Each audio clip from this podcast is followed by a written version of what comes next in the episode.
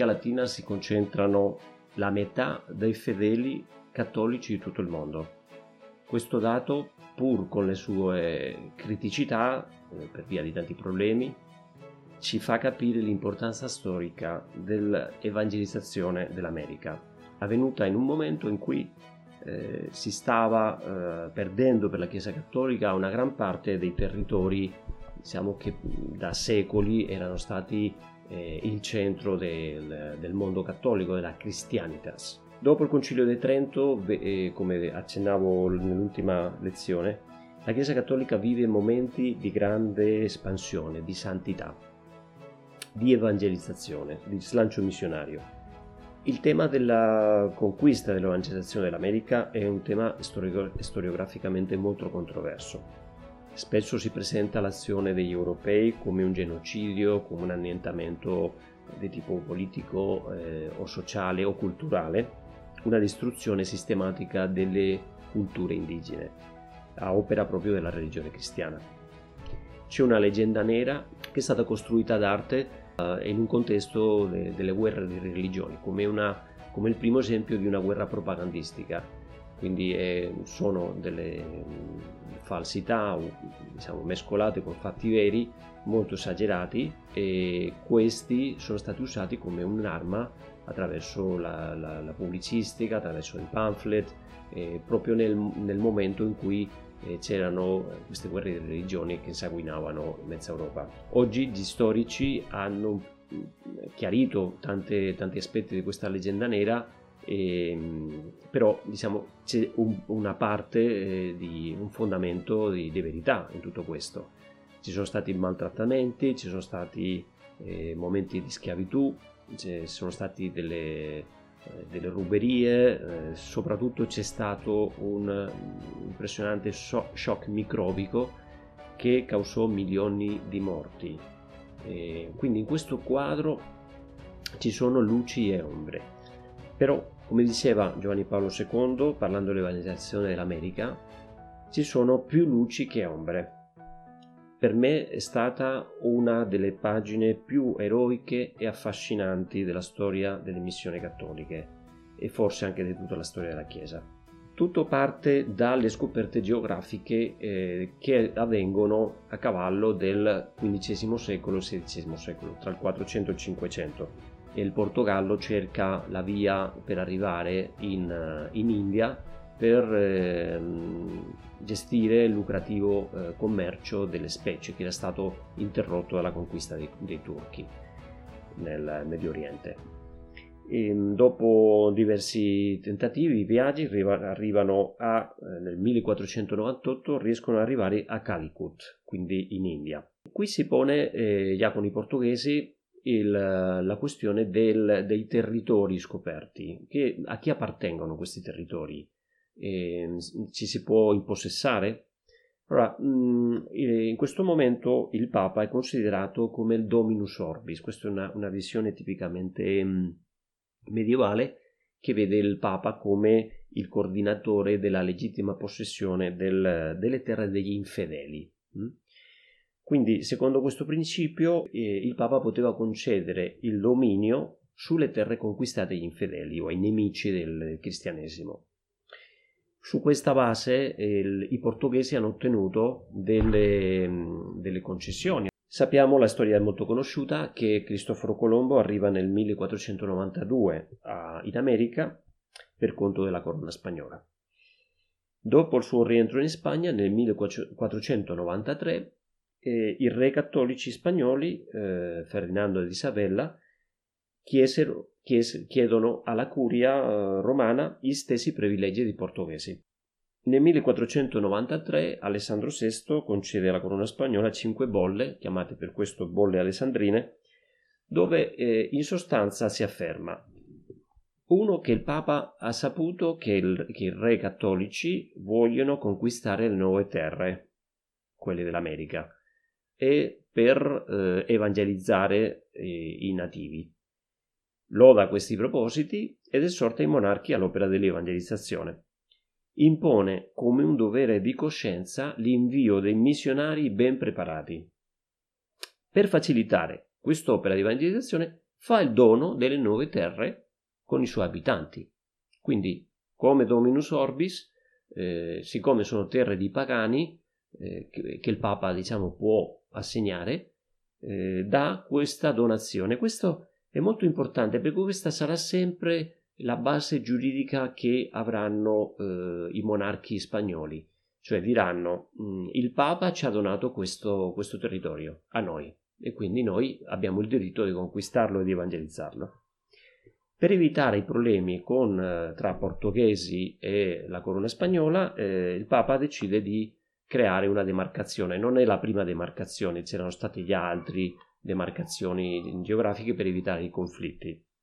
Ma questa è molto importante perché segna un meridiano in questo, in questo, bellissimo planisfero dove vediamo già rappresentata tut, con, con, grandissima accuratezza, per esempio tutta l'Africa, eh, anche l'Europa, vedete qua sulla faccio un'ampliazione ecco qui questo, questo meridiano qua questo è il meridiano del trattato di Tordesillas che taglia una parte del Brasile. Vedete qua sono rappresentati questi bellissimi papagalli qui avete le, ehm, le piccole eh, bandiere no, del, del, dei portoghesi. I portoghesi possono anche insediarsi eh, nel, nel, Brasile, anche se per il momento hanno scarso interesse nel Brasile e, anche, e di conseguenza anche nell'evangelizzazione che sarà molto più, più lenta rispetto a, a, quella parte del dominio spagnolo. Queste bolle alessandrine rappresentavano un donum, quindi un dono, un regalo, ma erano anche un onus, quindi imponevano un grave onere di coscienza che è stato tra l'altro sempre costantemente sentito e fortemente sentito dalla corona spagnola. Potremmo eh, dare tantissimi esempi mm, perché sono migliaia, migliaia le leggi, disposizioni, le cedole che provengono dalla monarchia spagnola in adempimento di questo grave onere di coscienza di evangelizzare.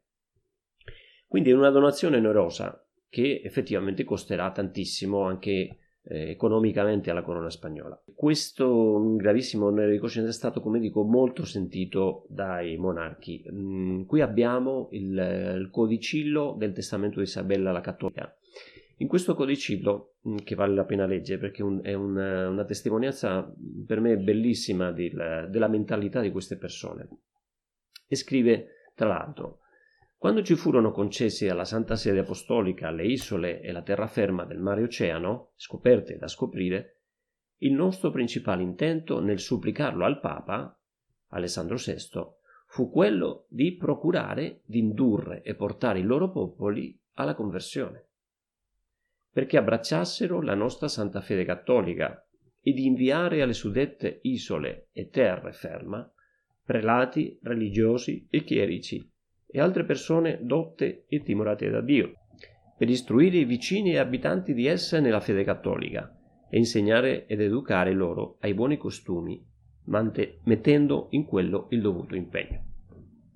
Quindi questo è il testamento, quindi non, non è un pamphlet propagandistico, è veramente davanti a Dio eh, la regina al punto di morte dice la verità, dice che sicuramente avevano altre intenzioni nel scoprire l'America, nel sfruttare le, le possibili ricchezze che venissero da lì, però questi monarchi erano cristiani, sinceramente cristiani, e hanno avuto il desiderio di portare a questi popoli la fede cattolica.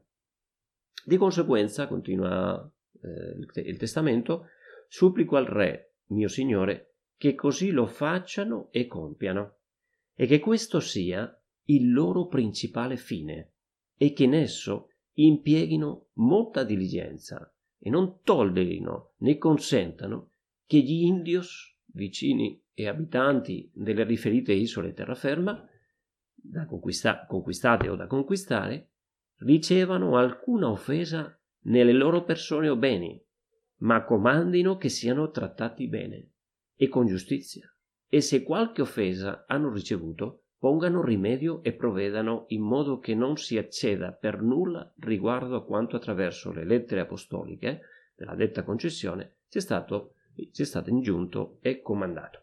Quindi vediamo in questo, in questo testamento un po' le motivazioni eh, della corona e, il, e, come dall'inizio eh, la corona è stata molto attenta alla protezione degli indios, che sarà il tema in cui svilupperemo di più in questa prima ora dedicata alle missioni. Isabella sapeva benissimo che ci sarebbero stati dei, dei, degli eccessi perché prima di arrivare in America eh, la corona di, di, Castiglia aveva conquistato le isole Canarie e nelle isole Canarie si erano già prodotti questi problemi. Nativi erano, alcuni nativi erano stati scla- schiavizzati, erano stati maltrattati e questo era stato represso molto duramente da, dalla regina che si era infuriata per questa, per questa cosa e quindi ya corre in repari sin dall'inizio quando appare nell'orizzonte l'America subito mette le mani davanti e come vedremo anche Cristoforo Colombo soffrirà una, una pesante inchiesta per, per, aver portato dei, degli schiavi in, così come, come, cosa curiosa come dono eh, in, in, Europa. Allora vediamo eh, un tema che mh, è collegato, come dicevo, però che riguarda un po' tutta la storia della Chiesa eh, in generale in questo momento, però collegato a questo tema delle missioni. Si tratta di parlare del patronato reggio, del vicariato reggio e del regalismo, che sono tre forme di controllo da parte delle monarchie assolute di questo periodo su eh, tutti gli aspetti ecclesiastici. Allora, nel Medioevo, come sappiamo, eh, esistevano le, mm, le, cosiddette chiese private. Questo sistema mh, mm, era il risultato del cosiddetto patronato, nel senso che eh, la Chiesa non aveva soldi per eh, edificare nuove chiese in terreni di, di missione, no? per esempio nell'Europa eh, settentrionale, e quindi eh, la corona o il signore feudale pagava le spese e, e così diciamo, la Chiesa poteva andare avanti. No? La conquista della penisola iberica ai musulmani, eh, i monarchi o i signori feudali hanno eh, agito così, quindi eh, erano loro che pagavano la costruzione dei monasteri, la costruzione dei, delle nuove chiese in, in, terre che erano state completamente, eh, dove il cristianesimo era stato completamente annientato. Su questo modo di vedere le cose si porta avanti l'evangelizzazione dell'America. Quindi si segue questo principio che la corona è quella che protegge alla Chiesa, paga le spese dei missionari. Questo patronato si, nel caso dell'America si giustificava ancora di più perché la, per la complessità di questi territori che erano sterminati, per la distanza da Roma, cioè le, la difficoltà di far arrivare eh, una, di chiedere una, una, un'approvazione, cioè per motivi organizzativi era molto importante avere eh, la capacità di decidere, di organizzare una chiesa che era in forte espansione. La Santa Sede non avrebbe mai avuto né la forza finanziaria né organizzativa di condurre in così poco tempo a un'evangelizzazione così vasta.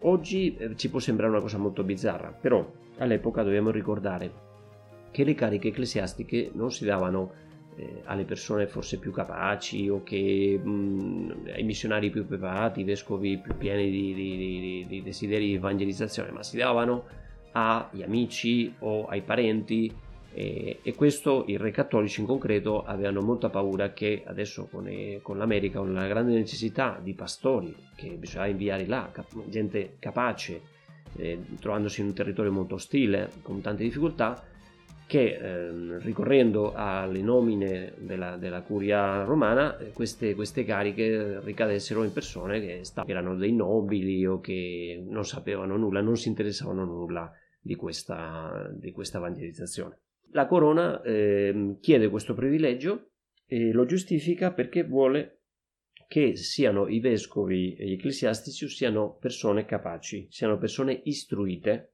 prima, quindi con studi ecclesiastici superiori, che avessero un'esperienza di lavoro pastorale e poi esigevano, e questo era molto importante, eh, la conoscenza delle lingue, delle lingue native. Esigono a tutti quelli che attraversano l'oceano per andare in America delle condizioni che eh, in questo caso sono la corona ci tiene tanto a far rispettare. Questo sì, era diciamo, motivato da buone intenzioni, però finisce, finirà anche per creare non pochi problemi alla Chiesa, perché una volta che io ho preso un privilegio non lo mollo più, anzi cerco di spanderlo. Ed è questo proprio quello che è successo. No? Questo patronato spagnolo, che era nato nel 1508, quindi un'approvazione di Giulio II, ehm, finisce per essere considerato come una delega generale. Questo ha il nome del vicariato reggio. Questo avviene eh, dopo, nel XVII secolo. I, sono stati proprio i canonisti appartenenti agli ordini religiosi quelli che per difendersi dal, dal potere dei vescovi tridentini nel, nel XVII secolo attribuivano sempre di più al re delle facoltà più ampie.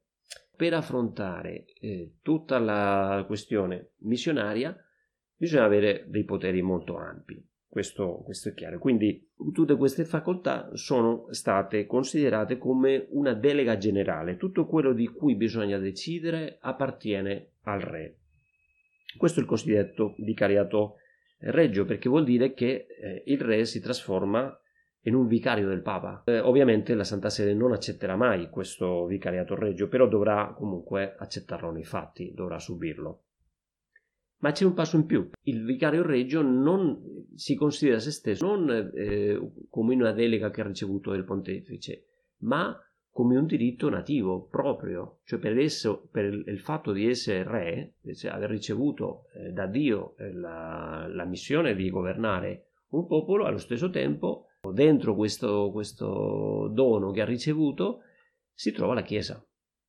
Quindi eh, in questo caso vediamo che il regalismo fa, fa, credere al re che ha poteri ecclesiastici non per una concessione pontificia, come veniva giustificato eh, il patronato, in certa maniera anche il vicariato reggio, ma per il fatto di essere il monarca.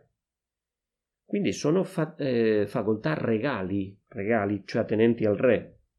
E, ehm, non si giustificano in una bolla come fino a quel punto, no? ma né per una ipotetica delega generale, ma le possiede proprio il monarca. Quindi questo eh, in realtà non, non, è che ha portato diciamo, a più intromissione rispetto al vicariato reggio, però ha, fatto, ha cambiato il fondamento di questi poteri. Questo concetto era sempre esistito in realtà, però durante questo secolo, durante il XVIII secolo, avviene, eh, si afferma con diversi nomi in diversi paesi. No? Si chiama gallicanesimo in, eh, in Francia, giuseppinismo in Austria, febrovianesimo in Germania e giurisdizionalismo in, in Italia, nei regni borbonici italiani, in, nel Portogallo e anche nella Spagna.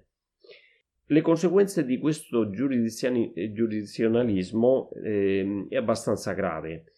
Per esempio, l'exequatur. L'exequatur o, placet regio significa che i monarchi controllavano e approvavano eh, i documenti giurisdizionali del Papa.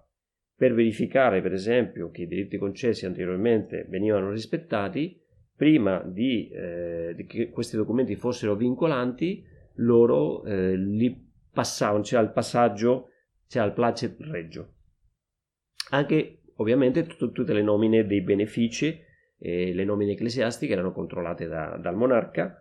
Si diranno anche per esempio l'utilità di, di, dei conventi contemplativi, i privilegi e l'immunità del clero, la formazione dei sacerdoti, l'attuazione sui beni della Chiesa, per esempio la riduzione della cosiddetta mano morta, di cui ne parleremo alla fine, più o meno alla fine del corso. E eh, una cosa che è importante eh, sapere è che questo regalismo ehm, figlio del giansenismo, è stretto parente del gallicanesimo e dopo del razionalismo e del pensiero dell'illustrazione e anche un'ostilità contro i gesuiti che porteranno alla loro espulsione prima e poi alla loro soppressione. Veniamo al tema dell'evangelizzazione in sé. L'America è un continente vastissimo. Eh, l'evangelizzazione è durata tre secoli ed è stata molto diversa da zona a zona, da periodo a periodo. Come dicevo, ci limitiamo per il momento a spiegare l'America spagnola, ma molte cose valgono anche per il Brasile e per il Nord America, che comunque è stato abbastanza abbandonato eh, fino a molto più tardi. Ci sono tre periodi nell'evangelizzazione. Prima, il primo è l'evangelizzazione delle Antille, che va dalla scoperta dell'America nel 1492 fino al 1524. È caratterizzato da un impatto molto pesante della conquista sulla popolazione. La Chiesa in questa fase quello che fa, soprattutto a parte evangelizzare, è schierarsi a difesa degli indios, la cosiddetta lotta per la giustizia, che sarà una caratteristica tipica dell'atteggiamento della Chiesa nei confronti dei, eh, dei nativi. Sempre la Chiesa sarà a favore degli indios. Poi eh, c'è l'evangelizzazione post-bellica cosiddetta che va dal 1524 al 1573, anche se in realtà diciamo fino al 1550 in modo definitivo al 1573. Qui eh, questo tipo di evangelizzazione avviene dopo la conquista di grandi imperi americani, dell'impero azteca nella zona del Messico eh, e dell'impero Inca nella zona del Perù e del Sud America. Gli indios in, del Messico e del Perù ricevono il Vangelo in stato di sottomissione, sono stati conquistati. Dopo alcuni anni di stallo eh, il paganesimo crolla e in, questo, in questa fase dell'evangelizzazione ci sono delle conversioni di massa. A un certo momento questa, la capacità di conquistare nuovi territori con le armi viene vietata dalla corona spagnola a metà più o meno del, del 500 e in modo definitivo dal 1573. Quindi non si può più conquistare nessuno per evangelizzarlo, è vietato. Allora si impone la eh, cosiddetta evangelizzazione pacifica o apostolica, anche se pacifica era stata già prima in molti territori, però questo in modo già eh, organizzato.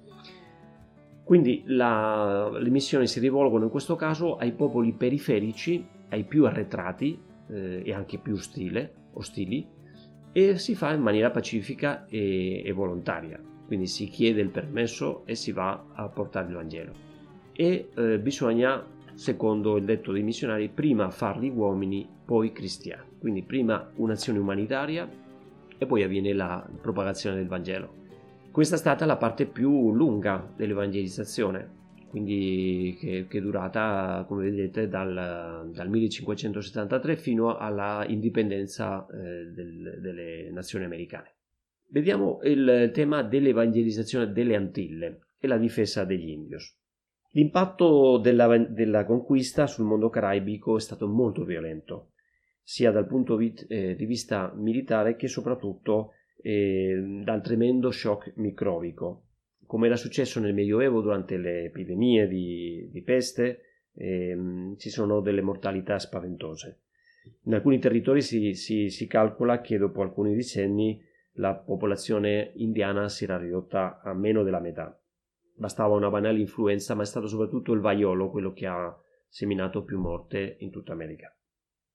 C'è anche lo shock culturale, eh, perché gli indigeni, soprattutto questa parte delle, delle Antille, sono, sono eh, indigeni abbastanza arretrati come, come civiltà e, e, perdono completamente i punti di riferimento, si trovano eh, delle persone che li, li, costringono a lavorare perché mh, gli spagnoli arrivano con la buona intenzione di, di dire queste persone che non, che non, lavorano, che non fanno nulla, eh, non possono capire il cristianesimo, devono fare come, come i cristiani in Europa che si impegnano nella virtù, e questo per, per uh, indiani che stavano lì era una, era una fonte di stress, eh, cioè il loro mondo crolla e questo crea diciamo, una situazione per gli indios molto dura, molto dura. La evangelizzazione in realtà è cominciata con l'arrivo di Cristoforo Colombo, che è una persona molto religiosa e che lui stesso mh, annuncia il Vangelo, cioè lui è venuto lì per portare Cristo, lui è Cristoforo, per portare Cristo ai nuovi popoli. Come sappiamo, la regina Isabella di Castiglia aveva chiesto che gli indiani fossero trattati molto bene, senza causar loro nessun danno, però Colombo ha una mentalità schiavista e, e finirà per trafficare con gli schiavi indiani. Questo, questo, questo, fa infuriare la, la regina Isabella che mh, impone sotto pena di, mor- di morte la liberazione e restituzione di tutti gli indios alle Antille, perché alcuni di questi erano, erano stati mandati in Europa, li fa trovare eh, togliere ai, ai, ai, padroni, imbarcarli di nuovo e portarli a, a casa. Quindi, il, come dicevo, le, l'impatto è pesantissimo sulla popolazione dei Caraibi. Eh, si producono queste epidemie spaventose, poi più tardi, quando si arriverà in Messico, per esempio, solo in un anno il vaiolo ucciderà la metà della popolazione del Messico. Cioè, sono delle cose veramente spaventose che mm, si, si, capiscono perché questo è successo sempre in popolazioni che sono state isolate per millenni, con pochi animali domestici, con uno scarso scambio microbico, successo per esempio nelle isole del Pacifico, eh, quando arrivavano gli europei si sterminava la popolazione, gente che era isolata da millenni in, una, in un'isola. No? Quindi l'accusa di genocidio è assurda, è completamente assurda, perché a nessuno interessava uccidere gli indios, erano, stati, erano protetti da, dalle leggi. È vero che gli spagnoli non si, contro- non si potevano controllare tutto quello che facevano, però anche se fossero arrivati in modo pacifico, questo mi sembra molto importante, senza nessun desiderio di conquista, l'effetto delle epidemie sarebbe stato più o meno lo stesso. A volte le epidemie arrivavano molti anni prima dell'arrivo degli spagnoli, per esempio eh, nel Mississippi o nel Perù, quando arrivano gli spagnoli in Perù, molti anni dopo aver già conquistato altre, altre zone, si trova un'epidemia che era, che era arrivata attraverso so, gli animali selvatici o attraverso le persone, non lo sappiamo, e, e questo succede spesso. Sin dall'inizio i religiosi, la Chiesa si schiera mh, a favore degli indios per abolire la schiavitù. E c'è eh, un momento mh, preciso dove questa difesa si fa già in maniera diciamo molto decisa e questo succede nel 1511 anche se ripeto già prima c'erano state misure a protezione dei, dei, degli indios quando eh, tutti i domenicani dell'isola della Spagnola decidono di prendere il toro per le corna e denunciare questi abusi in maniera molto pesante. Decidono di incaricare a uno di loro, Antonio de Montesinos, un discorso a difesa degli indios. Questo discorso di Montesinos, che vale la pena leggere, fa una grande impressione. Comincia così il, il domenicano. Sono riunite tutte le autorità dell'isola. E dice così Montesinos. Tutti siete in peccato mortale a causa della crudeltà e tirannia con cui trattate questa gente innocente. Dite, con che diritto, con quale giustizia tenete in così orribile schiavitù questi indios? Con quale autorità avete mosso sì detestabile guerra a queste genti che se ne stavano mansuete e pacifiche nelle loro terre, dove tante ne avete distrutte con stragi e morti inaudite? Come li tenete così oppresi e affaticati senza dar loro da mangiare, senza curarli nelle malattie nelle quali incorrono e muoiono per gli, eccessi, per eccessivi lavori che li date, o per meglio dire li uccidete ogni giorno per estrarre o avere oro?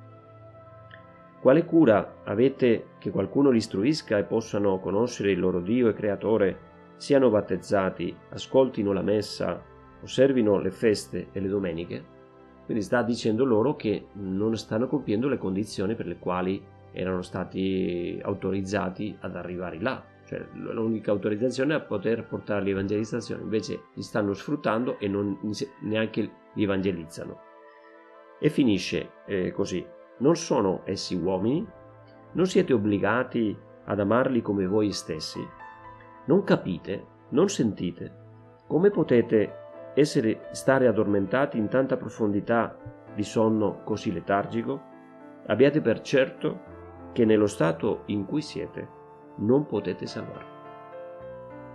Quindi questo, detto una persona del, del 1511, è una cosa veramente molto forte, perché erano persone di fede. Quindi gli dicono che così come stanno vivendo, stanno vivendo in peccato mortale. Questa predica crea un, uno scompiglio, come potete immaginare, un'indignazione molto grande, però arriva in Spagna e arriva, a, arriva alle, alle orecchie della corona. Allora, subito si mettono a lavorare e la corona prende, prende, si rende conto della gravità della situazione. Quindi si riunisce l'organo della corona che gestiva tutta la questione delle, Indie e nel, un anno dopo, già nel 1512, appaiono le leggi di Burgos, nelle quali si vieta la schiavitù e si regolano, si regolano i diritti degli spagnoli e degli indios. Quindi in sostanza gli indios sono considerati dei vassalli del re come gli altri spagnoli. Bisogna dire che comunque non è che gli spagnoli che stavano in Spagna vivevano molto meglio, perché anche loro erano sfruttati tante volte però in questo caso la cosa è più grave. Queste leggi sono state mh, non sempre obbedite evidentemente perché la, l'America è molto complessa, un continente molto grande e sono, è difficile arrivare in tutto il territorio con l'autorità. E sono state raggirate con, del, con la scusa delle guerre giuste. Provocavano delle, delle guerre e siccome nella guerra si era consentito fare schiavi, e in questo modo riuscivano ad avere gli schiavi che, che, di cui avevano bisogno per portare avanti la produzione delle, delle piantagioni, quello che fosse, la, delle miniere. Allora i religiosi ottengono la proibizione assoluta e incondizionata della schiavitù di indios. Quindi questa battaglia che dura tanti anni riescono a vincerla nel 1530. La corona decreta questo. Però questo divieto assoluto crea dei gravissimi problemi, ribellioni e disordine perché eh, si dice che così è impossibile conquist- la, l'opera di conquista e, e, quindi la corona deve fare marcia indietro davanti a delle guerre proprio civili e, e ammette di nuovo la schiavitù ma solo nel caso di guerra giusta. Allora i religiosi si rendono conto che bisogna appellare direttamente al Papa e denunciano gli abusi questa, che questa eccezione comporta. Quindi il Papa Paolo III Farnese interviene e nel 1537 dichiara che gli indios non possono essere privati dalla loro libertà e dal dominio sulle cose. Quindi sempre il colpo definitivo sia alla schiavitù degli indios sia anche su un dibattito che si, era, si stava tenendo sulla capacità giuridica degli indios. Dicevano sono veri uomini, non sono veri uomini, questo sembra che quasi nessuno dubitasse su questo, però che avessero una capacità giuridica, che fossero, eh, come diceva Aristotele, che parlava dei schiavi per natura, cioè gente che è incapace di autogovernarsi, che possono essere solo schiavi. In questa lotta c'è una figura che spicca, che è quella di Bartolomeo della Casas, personaggio, personaggio molto controverso anche perché è stato esagerato, ha, ha contribuito a diffondere appunto dei, anche delle falsità, però bisogna riconoscere a lui eh, che è stato coraggiosissimo eh, nella difesa della giustizia. Una cosa che bisogna capire è che, che, anche se le leggi sono chiaramente a favore degli indios, anche se i giudici eh, sono generalmente a favore degli indios, quindi è, è, è, frequentissimo, frequentissimo trovare sentenze che chiaramente sono, tra virgolette, ingiuste a favore degli indios, perché c'è la presunzione che l'indio è più debole eh, di fronte allo spagnolo.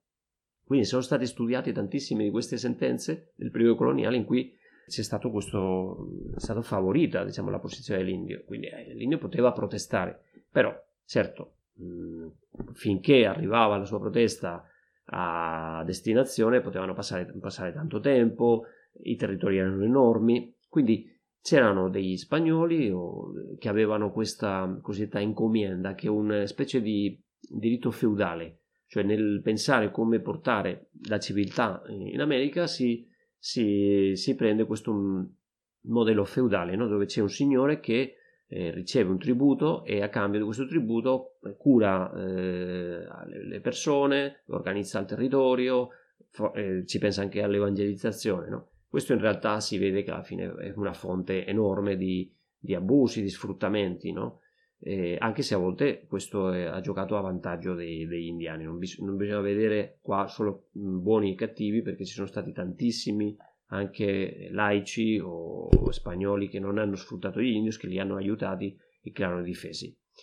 Però diciamo, questa lotta soprattutto pesa sui religiosi e sui vescovi. Nel 1542 continuano a lottare, ottengono le leggi nuove che non solo vietano la schiavitù, ma impongono la liberazione di tutti gli schiavi, per qualsiasi motivo siano, anche quelli che erano schiavi già eh, degli stessi indiani. Quindi si sopprime, eh, questo si sopprime l'encomienda.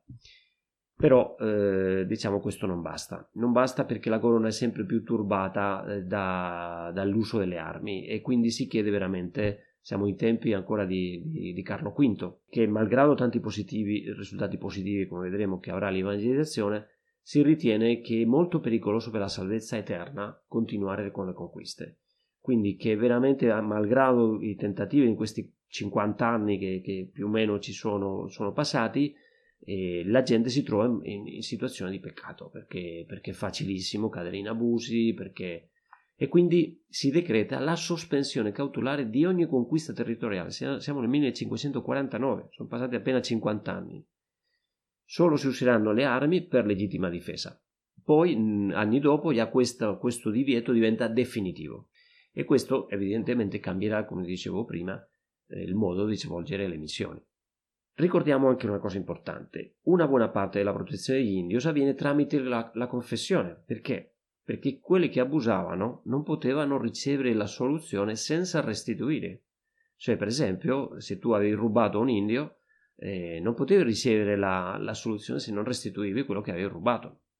Se avevi fatto dei danni, se, mm, cioè le riparazioni delle, ingiust- ingiustizie. Quindi questo era un deterrente molto forte, no? questo è poco, diciamo, poco conosciuto, poco appariscente, però il lavoro dei, uh, con, i, con, gli stessi spagnoli eh, da parte della Chiesa è stato veramente molto, molto importante in questo senso. Ma vediamo anche un capitolo molto interessante, che è quello dei, dei teologi eh, che mh, scuotono la coscienza contro la conquista, no? in, due, in, due, aspetti. Uno, per, che portano alla sospensione, poi il divieto di questa conquista, queste riflessioni dei, dei teologi, eh, ma è anche sulla dignità, dei, sui diritti umani addirittura dei, degli indios. Allora, questa lotta che abbiamo detto della, della, per la giustizia è stata accompagnata da un dibattito al più alto livello sulla moralità della conquista stessa. Dopo il 1515 ci fu una prima opposizione tra i teologi spagnoli alla conquista, però questo antibellicismo eh, si scatena soprattutto dopo la conquista del Perù nel 1531, perché quando si conquista il Perù, Pizarro, il conquistatore Pizarro, veramente si comporta molto male. In questo mm, campo eh, spicca la figura di Francisco de Vitoria, che vedete qua, considerato il padre del diritto internazionale e dei diritti umani. È un domenicano eh, che ha studiato a Parigi, è professore ordinario a Salamanca, una, una università molto prestigiosa, è un, è un, teologo di grandissima autorità che dimostra poi un, una libertà e un coraggio inauditi per me, nel questionare non solo il potere del Papa, ma anche quello del, dell'imperatore. Eh, volevo dire due parole sul requerimento, cioè la richiesta di sottomissione de un, dei conquistatori. Questo era eh, quello che provocava quelle guerre ingiuste di cui parlavo prima. No? Questa cosa del requerimento è un'invenzione che, che è avvenuta proprio eh, nel 1514 e che è stata quella che ha scatenato più l'opposizione dei, dei teologi e dei, dei, in generale della, anche della corona. No? Che, in che cosa consisteva? Vediamo un caso concreto di un conquistador, Martí Fernández Enciso, che arriva nella zona dell'attuale mm, Venezuela, credo, o, o Colombia, si trova il conquistador davanti ai, ai capi degli indiani e diceva che Cristo aveva lasciato San Pietro al suo posto, che San Pietro aveva trasmesso al Papa il governo del mondo poi il Papa aveva donato le Indie al re di Castiglia, per cui quella terra gli apparteneva. Se volevano vivere lì, dovevano solo dare qualcosa come una volta l'anno in segno di obbedienza al re. Lui li avrebbe aiutato eh, contro i loro nemici, avrebbe inviato missionari per fargli conoscere la fede in Cristo. Se si convertivano avrebbero, ricevuto grandi vantaggi, ma nessuno li avrebbe costretto a convertirsi. Erano liberi. Questo era il modo in cui si presentavano i conquistatori. Allora guardate la risposta che gli fanno due di questi cacicchi che, che, che ricevono questo requerimento. No? Dice, questo lo trascrive tutto parola per parola, il conquistatore lo manda in una lettera a Carlo V. Dice, dicono i cacicchi indiani, in quello che dite circa l'esistenza di un solo Dio, sembrava loro giusto e che così doveva essere ma sul fatto che il Papa fosse signore di tutto l'universo, al posto di Dio, e che avesse regalato quella terra al re di Castiglia, dissero che il Papa doveva essere ubriaco, quando tale cosa fece, perché regalava quello che non era suo. E il re che chiedeva e prendeva tale regalo doveva essere un folle. Possiamo immaginare l'arrabbiatura questo, del conquistatore che si sente dire queste cose, però avevano tutta la ragione. E su questo fondamento, come vedete, eh, si mette in discussione eh, il, il, potere del Papa di dare un territorio che non era eh, popolato da persone ostili al cristianesimo, come erano i musulmani nel, nel sud della Spagna, per esempio, ma che erano persone che stavano lì tranquillamente, che avevano il suo governo, avevano la sua proprietà. Quindi questa teoria che il Papa ha potuto donare questo comincia un po' a traballare, no? Francesco di Vittoria prende una posizione estremamente coraggiosa perché lui rifiuta i principi della supremazia del potere del Papa sulle cose temporali. Quindi egli affermava che non si potevano concedere al re cattolico il cosiddetto patronato, cioè il mandato di evangelizzare le popolazioni indigene, assumendo eh, il potere temporale su di esse. Perché il Papa non, non, era dominus orbis nella visione di Francisco di Vittoria, né aveva potestà in campo temporale sugli infedeli. Quindi avevano eh, ragione questi, questi cacicchi eh, indiani che dicevano che il Papa può dare qualcosa che non è sua.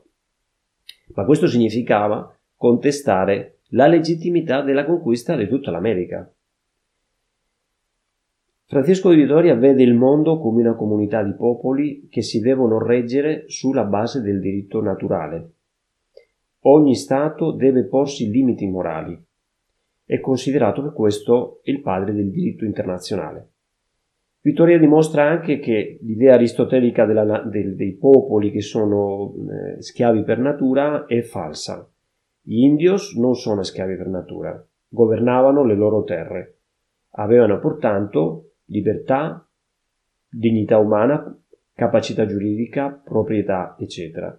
Nel 1551-52 eh, Carlo V convoca eh, i teologi e i giuristi più famosi per risolvere definitivamente la questione. È la cosiddetta disputa di Valladolid, dove vince la posizione di Bartolomé Las Casas, di cui abbiamo parlato, contro le tesi di eh, Juan Ginés de Sepúlveda che era favorevoli alla guerra di conquista per favorire l'evangelizzazione. Allora, facciamo un, una sintesi perché è importante capire come in così poco tempo si arriva a questi risultati che mi sembra che parlano molto dell'atteggiamento della, della Chiesa e parlano molto anche dell'atteggiamento della corona spagnola nel cercare di risolvere questo problema, no? che altre, altre, in altre situazioni purtroppo non si è dato. Allora, nel 1492 c'è la scoperta dell'America.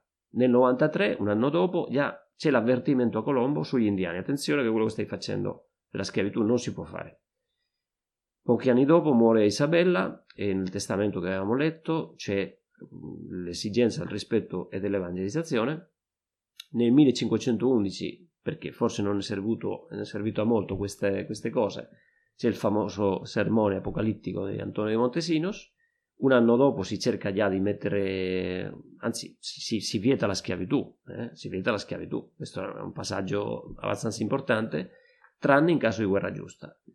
Si, sono, nel 1500, si inventano i conquistatori spagnoli questa cosa al requerimento e quindi continuano a fare delle guerre ingiuste per avere schiavi e si cominciano ad avere già delle prime opposizioni serie a livello dei, dei teologi spagnoli, dei accademici, diciamo così, alla conquista. Nel 1530 c'è il divieto assoluto della schiavitù degli indiani, quindi si arriva a un grandissimo risultato, però si provocano delle ribellioni che fanno traballare tutto, perché c'erano già chi parlava di indipendenza e cose così, no? Quindi la corona fa marcia indietro, eh, ammette con, diciamo, con molti distinguo la schiavitù solo in alcuni casi, ma gli ecclesiastici, i domenicani, diversi ordini religiosi stanno portando avanti questa, questa lotta per la giustizia, dicono non basta, e questo ci sanno tanti, comunque, tanti eccessi, tanti abusi, quindi chiedono direttamente al Papa che condanni la, la schiavitù, cosa che fa Paolo III Farnese, famoso Papa che abbiamo visto del Concilio di Trento, eh, nel 1537. Nel 42 c'è un divieto eh, della corona eh, assoluto, senza eccezioni, con l'obbligo di liberare tutti gli schiavi esistenti. Nel 49 la sospensione cautelare delle conquiste nel 51-52 questa disputa di Valladolid che mette fine proprio a, si dice, lo stop alla conquista, per questo vi dico che a partire da questo momento eh, la sospensione cautelare è abbastanza forte. E nel 73 si decide in modo definitivo di evitare ogni conquista. A partire da quel momento ogni annessione di territorio che ha, mh, si fa in, pochi, in, in, pochissime occasioni si farà solo previo l'accordo con, con le persone eh, che abitano quel posto, quindi si va lì e si, si, si offre eh, la possibilità di essere dei sudditi di un grande re, un grande monarca, che è il, re effettivamente più potente de, del mondo, quindi questo fa, fa gola anche agli indiani, no? che vedono tante possibilità di ricevere tanti, che vedono altri popoli che, sono, che stanno ricevendo tanti benefici. Come vedremo questo sarà un motivo che ha una propulsione che ha, che ha dato all'evangelizzazione. Però quel, a quel momento la corona non è più interessata in avere più territorio perché non, non riesce a gestire. Vediamo in sintesi quello abbiamo, di cui abbiamo parlato oggi. Il Papa concede alla corona spagnola la donazione dell'America per favorire la sua evangelizzazione. Queste sono le bolle alessandrine. L'evangelizzazione segue il sistema che era usuale nel Medioevo, il patronato, che poi sarà abusivamente ampliato dai regnanti nel forma del vicariato reggio o nel regalismo. Sin dall'inizio la corona spagnola cerca di difendere gli indios, vietando maltrattamenti, eh, però soprattutto nelle Antille soffrono questi maltrattamenti, sono inevitabili e arriva uno, uno shock microbico che veramente riduce la popolazione amerindia in tutto il continente a, a livelli bassissimi. Fin da subito la posizione della Chiesa è molto forte e molto decisa a difesa degli indios, sia a livello teorico, con i teologi che in questo momento ragionano e creano questo corpo di dottrina giuridica importantissimo che, la, che sono i diritti umani, no? il, il, diritto genti, delle genti, e mh, sia a livello pratico mh, con pressioni sulla corona e con denunce direttamente al Papa. Quindi questa lotta per la giustizia riesce in pochi decenni a produrre leggi avanzatissime nella protezione del, del, dei diritti umani, questo è veramente un merito eh, della Chiesa che, che, che, è molto bello e che arre- finisce per arrestare le guerre di conquista. In altri territori, come dicevo, non è successo questo. Quindi come domande di autovalutazione, questo, mm, vi ho dato tanti dati, tante, mm, non vi chiedo di, di, ricordare tutto, qui si tratta semplicemente di approfondire un tema che è, stato, che è molto controverso dal punto di vista storiografico per avere alcune idee chiare, alcuni dati, ma vi chiedo semplicemente di poter rispondere in, diciamo, in pochi minuti a queste domande di autovalutazione. In quale modo e per quali motivi si è schierata la Chiesa a difesa degli indios? Quindi siamo sempre nel periodo delle Antille, della prima, primissima evangelizzazione. E poi parlare un pochino di come valutare i rapporti Chiesa-Stato sotto l'assolutismo, quindi il patronato, il vicariato reggio e il regalismo.